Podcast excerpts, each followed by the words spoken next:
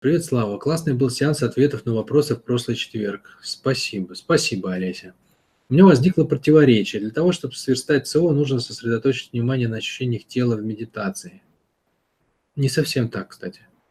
В прошлый раз ты говорил, что пока ощущения идут из тела, там одна погонь, страх, обиды, жалость к себе. Получается, что мы ЦО строим на грязно-низко животных ощущениях – или это погонь прет только в моменте, а в медитации тело откликается иначе? Поясни, пожалуйста, пока я не создала себе новый циони лучше прежнего.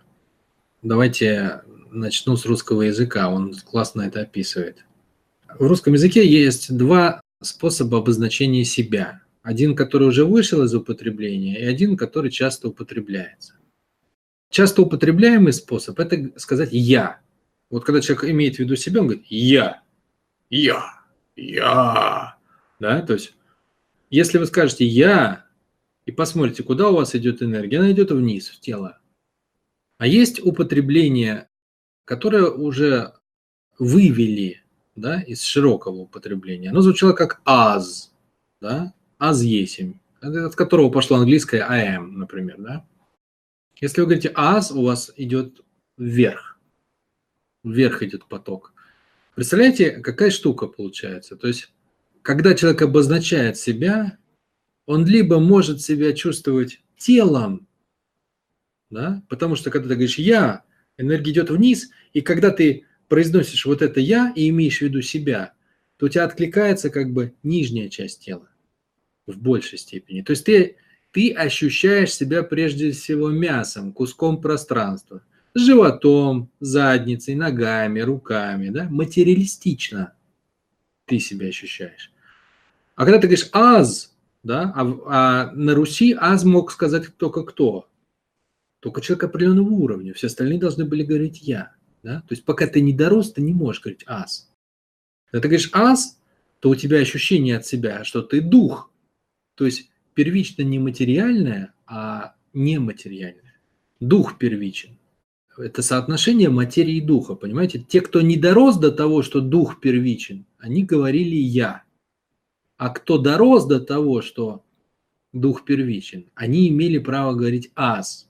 Да? Ну, это как бы было определенное звание, соответственно, воспитание, культура поведения там и так далее. Да?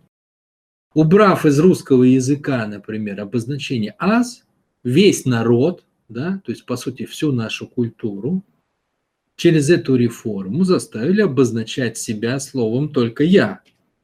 И тем самым погрузили нас в переживание материалистическое. Да?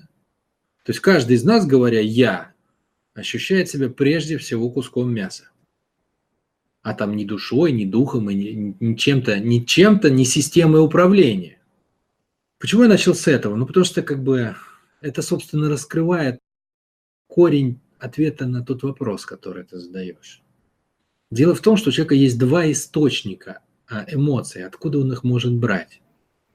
Он может брать их из тела, или он может создавать их умом. Но в тело эмоции в основном приходят от контакта с окружающим миром. И это в основном низкоуровневые мясные эмоции.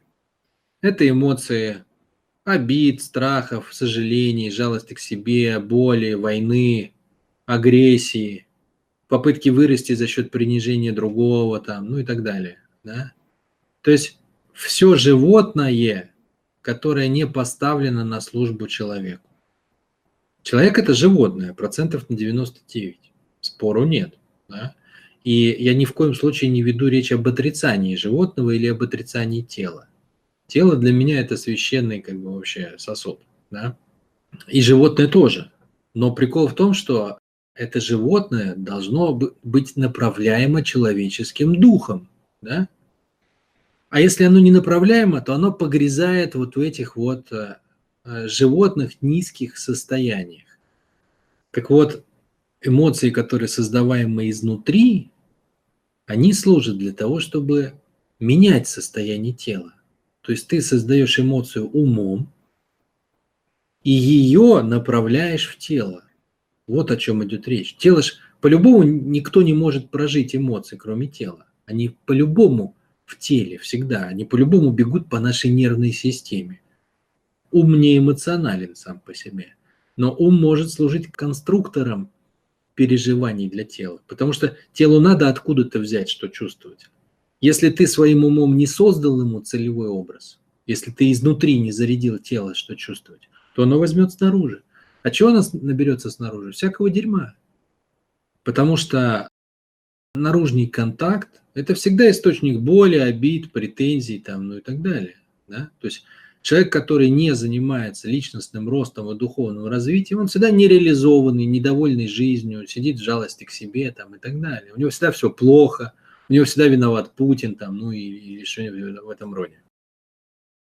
И наоборот, человек, который как бы раскрыл в себе, что он может управлять своей жизнью, направлять свою жизнь, да, то есть раскрыл в себе свободу воли. Он может направлять автоматику тела, то есть направлять свое животное, заряжая те эмоции, в которых он хотел бы жить.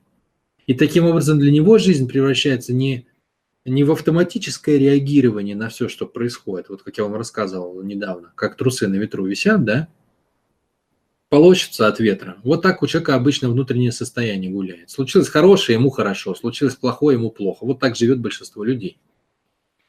Человек, который создает эмоции умом, он может наполнять ими тело и выражать эмоции наружу. Не собирать эмоции снаружи, а выражать эмоции наружу.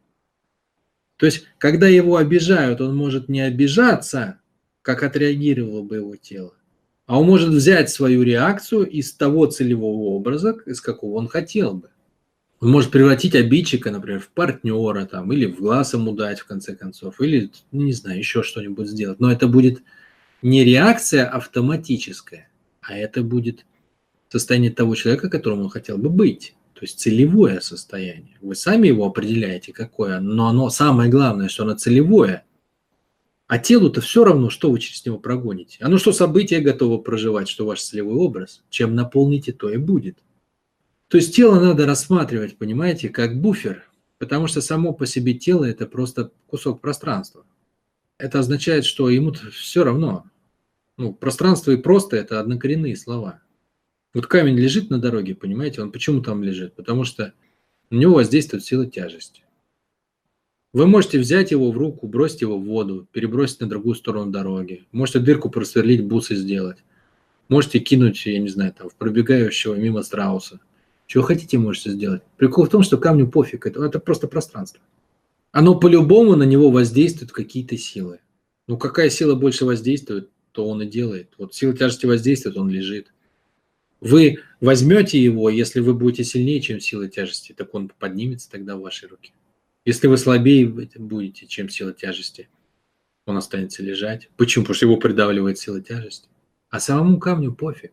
Вот так и тело, понимаете? Тело – это объект, на который воздействуют разные силы. На него воздействуют события, на него воздействуют встроенные желания. Мужчины, женщина, там, половые желания. Есть, пить, спать, дышать. Вот эти желания. Ваши сознательные желания – это все силы, понимаете, которые воздействуют на тело. Но самому телу вообще все равно. Некоторым силам, которые через него проходят, не все равно. Поэтому силы сопротивляются. Поэтому, когда вы сознательно хотите зарабатывать денег, какая-то сила внутри тела начинает играть в сопротивление. Ну, подсознание, например. Но по факту это борьба сил за тело. А телу пофиг. Поэтому я и говорю, целевой образ самый главный инструмент, да, то есть почему? Это как бы способ создания той силы, которая будет вас вести туда, куда вы хотите, а не туда, куда вас потащат какие-то другие. Соответственно, и люди делятся на тех, кто кем движут внешние силы, да, в поведении, то есть люди управляемые, и люди, которыми невозможно управлять потому что они сами двигают своей внутренней силой свое тело.